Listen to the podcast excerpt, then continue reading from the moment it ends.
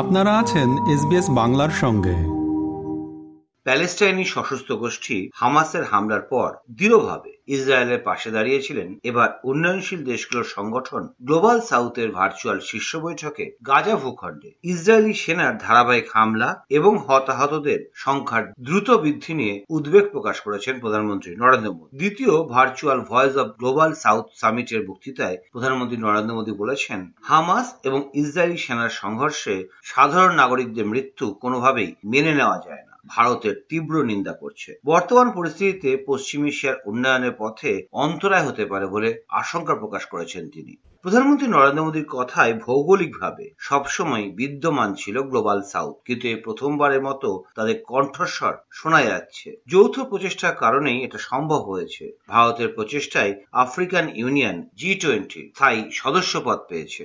এদিকে খবর, চলতি সপ্তাহে দিল্লিতে আসতে পারেন বাংলাদেশের বিদেশ সচিব মাসুদ বিন মোমেন। ভারতের বিদেশ সচিব বিনয় কোয়াত্রার সঙ্গে চব্বিশে নভেম্বর দিল্লিতে বৈঠক হতে পারে তার। বিদেশ মন্ত্রক সূত্রে খবর, বাংলাদেশের জাতীয় সংসদ নির্বাচন এবং মায়ানমারের সাম্প্রতিক ঘটনার প্রেক্ষিতে এই বৈঠককে গুরুত্বপূর্ণ বলে মনে করা হচ্ছে। এদিকে সংঘাত বন্ধে বিশ্বকে ঐক্যবদ্ধ হতে হবে। ইসরায়েল হামাজ যুদ্ধ নিয়ে এমনই মন্তব্য করেছেন বাংলাদেশের প্রধানমন্ত্রী শেখ হাসিনা। দ্বিতীয় ভয়েস অব গ্লোবাল সাউথ সামিটে বাংলাদেশের প্রধানমন্ত্রী বলেছেন, এই মুহূর্তে বিশ্ব যে গুরুত্বপূর্ণ সমস্যার সম্মুখীন হচ্ছে তা হল বিশ্বাসের ঘাটতি। যেমন আছে বিশ্বাসের অসহনীয় দারিদ্র অবাঞ্ছিত বৈষম্য, অসহনীয় সন্ত্রাসবাদ এবং জলবায়ু পরিবর্তনের বিপর্যয়মূলক হুমকি। বাংলাদেশের প্রধানমন্ত্রী শেখ হাসিনা বলেছেন, It is time for all of us to unite as one world and demand the end of the conflict.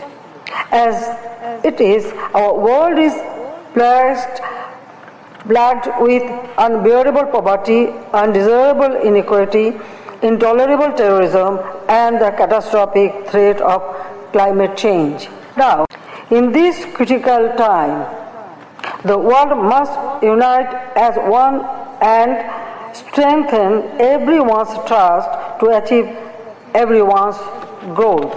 ওদিকে আবার মায়ানমারের বিদ্রোহী জোটের হামলায় একের পর এক এলাকা হাতছাড়া হচ্ছে, তাই প্রাণ বাঁচাতে গ্রামবাসীদের সঙ্গে ভারতে ঢুকে পড়েছে মায়ানমারের সেনারাও সীমান্ত পেরিয়ে উত্তর পূর্বাঞ্চলের রাজ্য মিজোরামে ঢুকে পড়েছেন প্রায় পাঁচ হাজার মায়ানমারের নাগরিক মিজোরাম পুলিশের আইজি লাল বিয়াক থাঙ্গা খিয়ংটে বলেছেন, মিজোরামের চাম্পাই জেলার লাগোয়া সীমান্তের অদূরে মায়ানমার সেনার রিখাউদর এবং খাউমাই ছাউনি দুটো বিদ্রোহী বাহিনী দখল করেছে। প্রাণ ভরে উনচল্লিশ জন মায়ানমার সেনা জোকাউথান সীমান্ত চেকপোস্ট পেরিয়ে ভারতীয় ভূখণ্ডে ঢুকে আত্মসমর্পণ করেছেন। তারা ভারতে আশ্রয় চেয়েছেন। পুলিশ সূত্রের খবর, গুলিতে আহত কয়েকজন গ্রামবাসীকে চাম্পাই জেলা হাসপাতালে ভর্তি করানো হয়েছে। এই পরিস্থিতিতে বিপুল সংখ্যক শরণার্থীর আগমনে সেখানে আইন শৃঙ্খলা পরিস্থিতি নিয়ে চিন্তায় রয়েছে প্রশাসন। মিজোরাম পুলিশের IG লালবিয়াক থাঙ্গা খিয়ংটে বলেছেন This PDF of Myanmar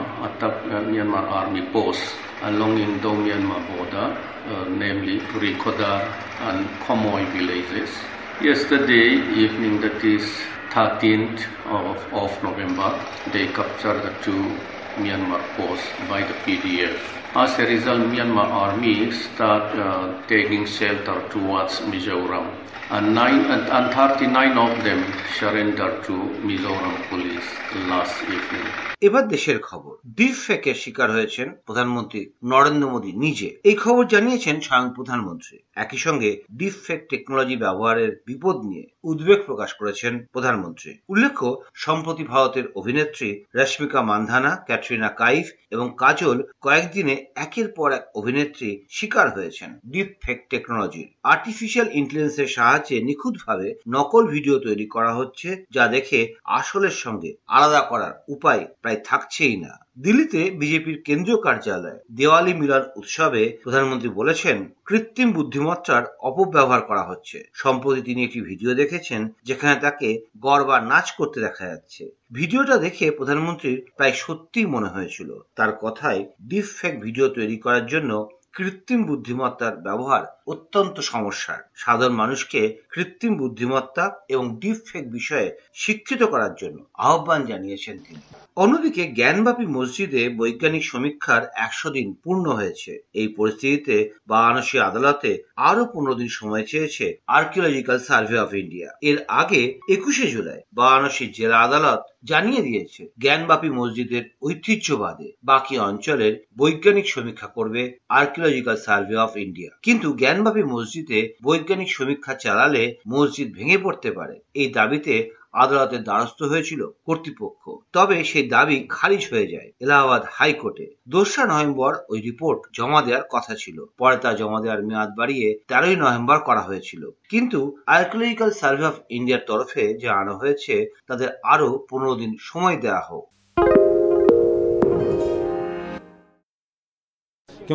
এবার পশ্চিমবঙ্গের খবর।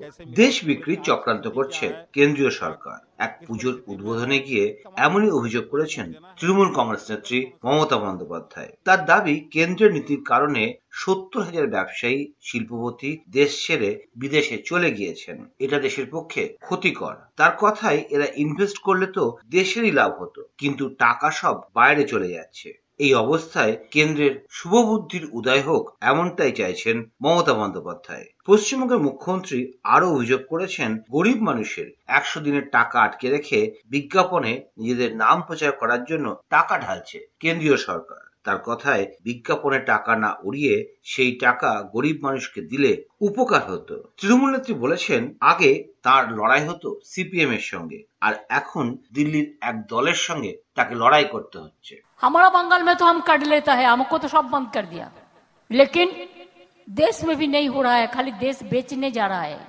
मेरे को पास इंफॉर्मेशन है more than seventy thousand businessman industrialist और देश छोड़ के चला गया।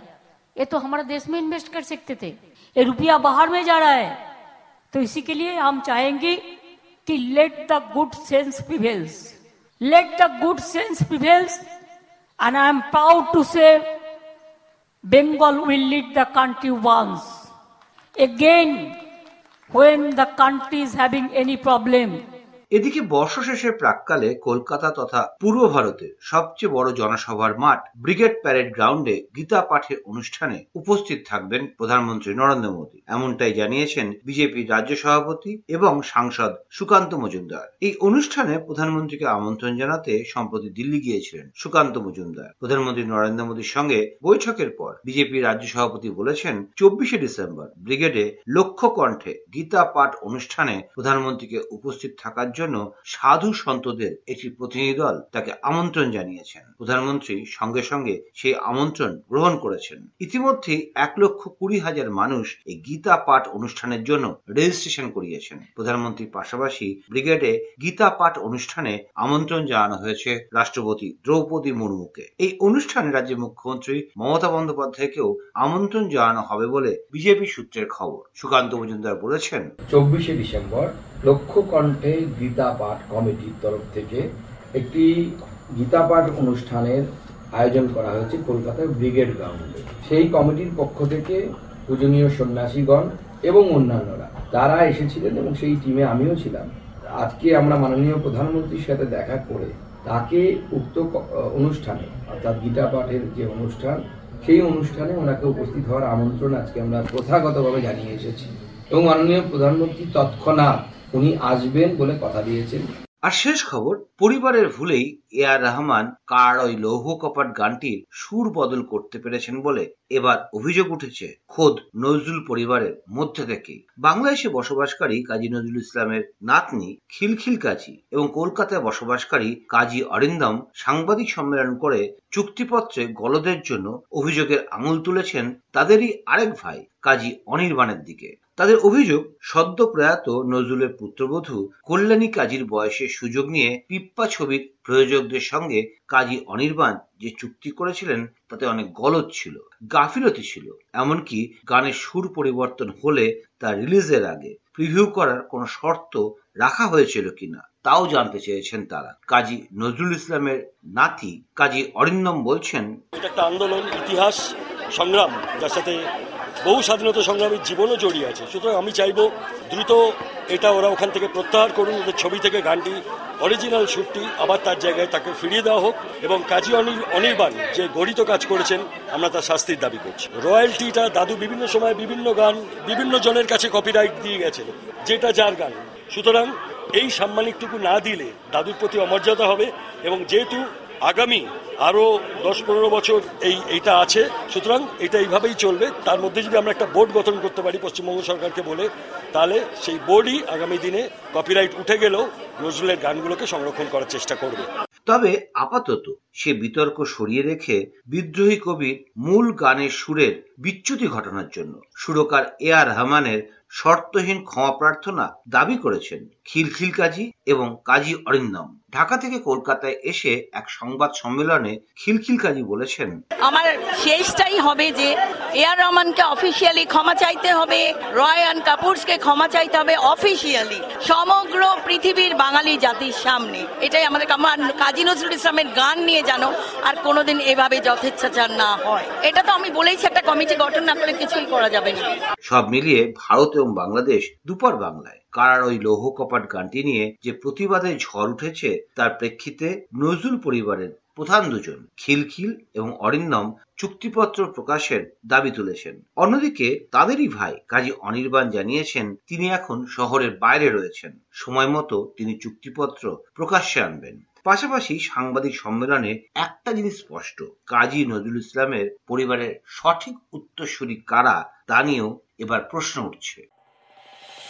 এরকম স্টোরি আরও শুনতে চান, শুনুন Apple podcast Google podcast Spotify কিংবা যেখান থেকেই আপনি আপনার পডকাস্ট সংগ্রহ করেন।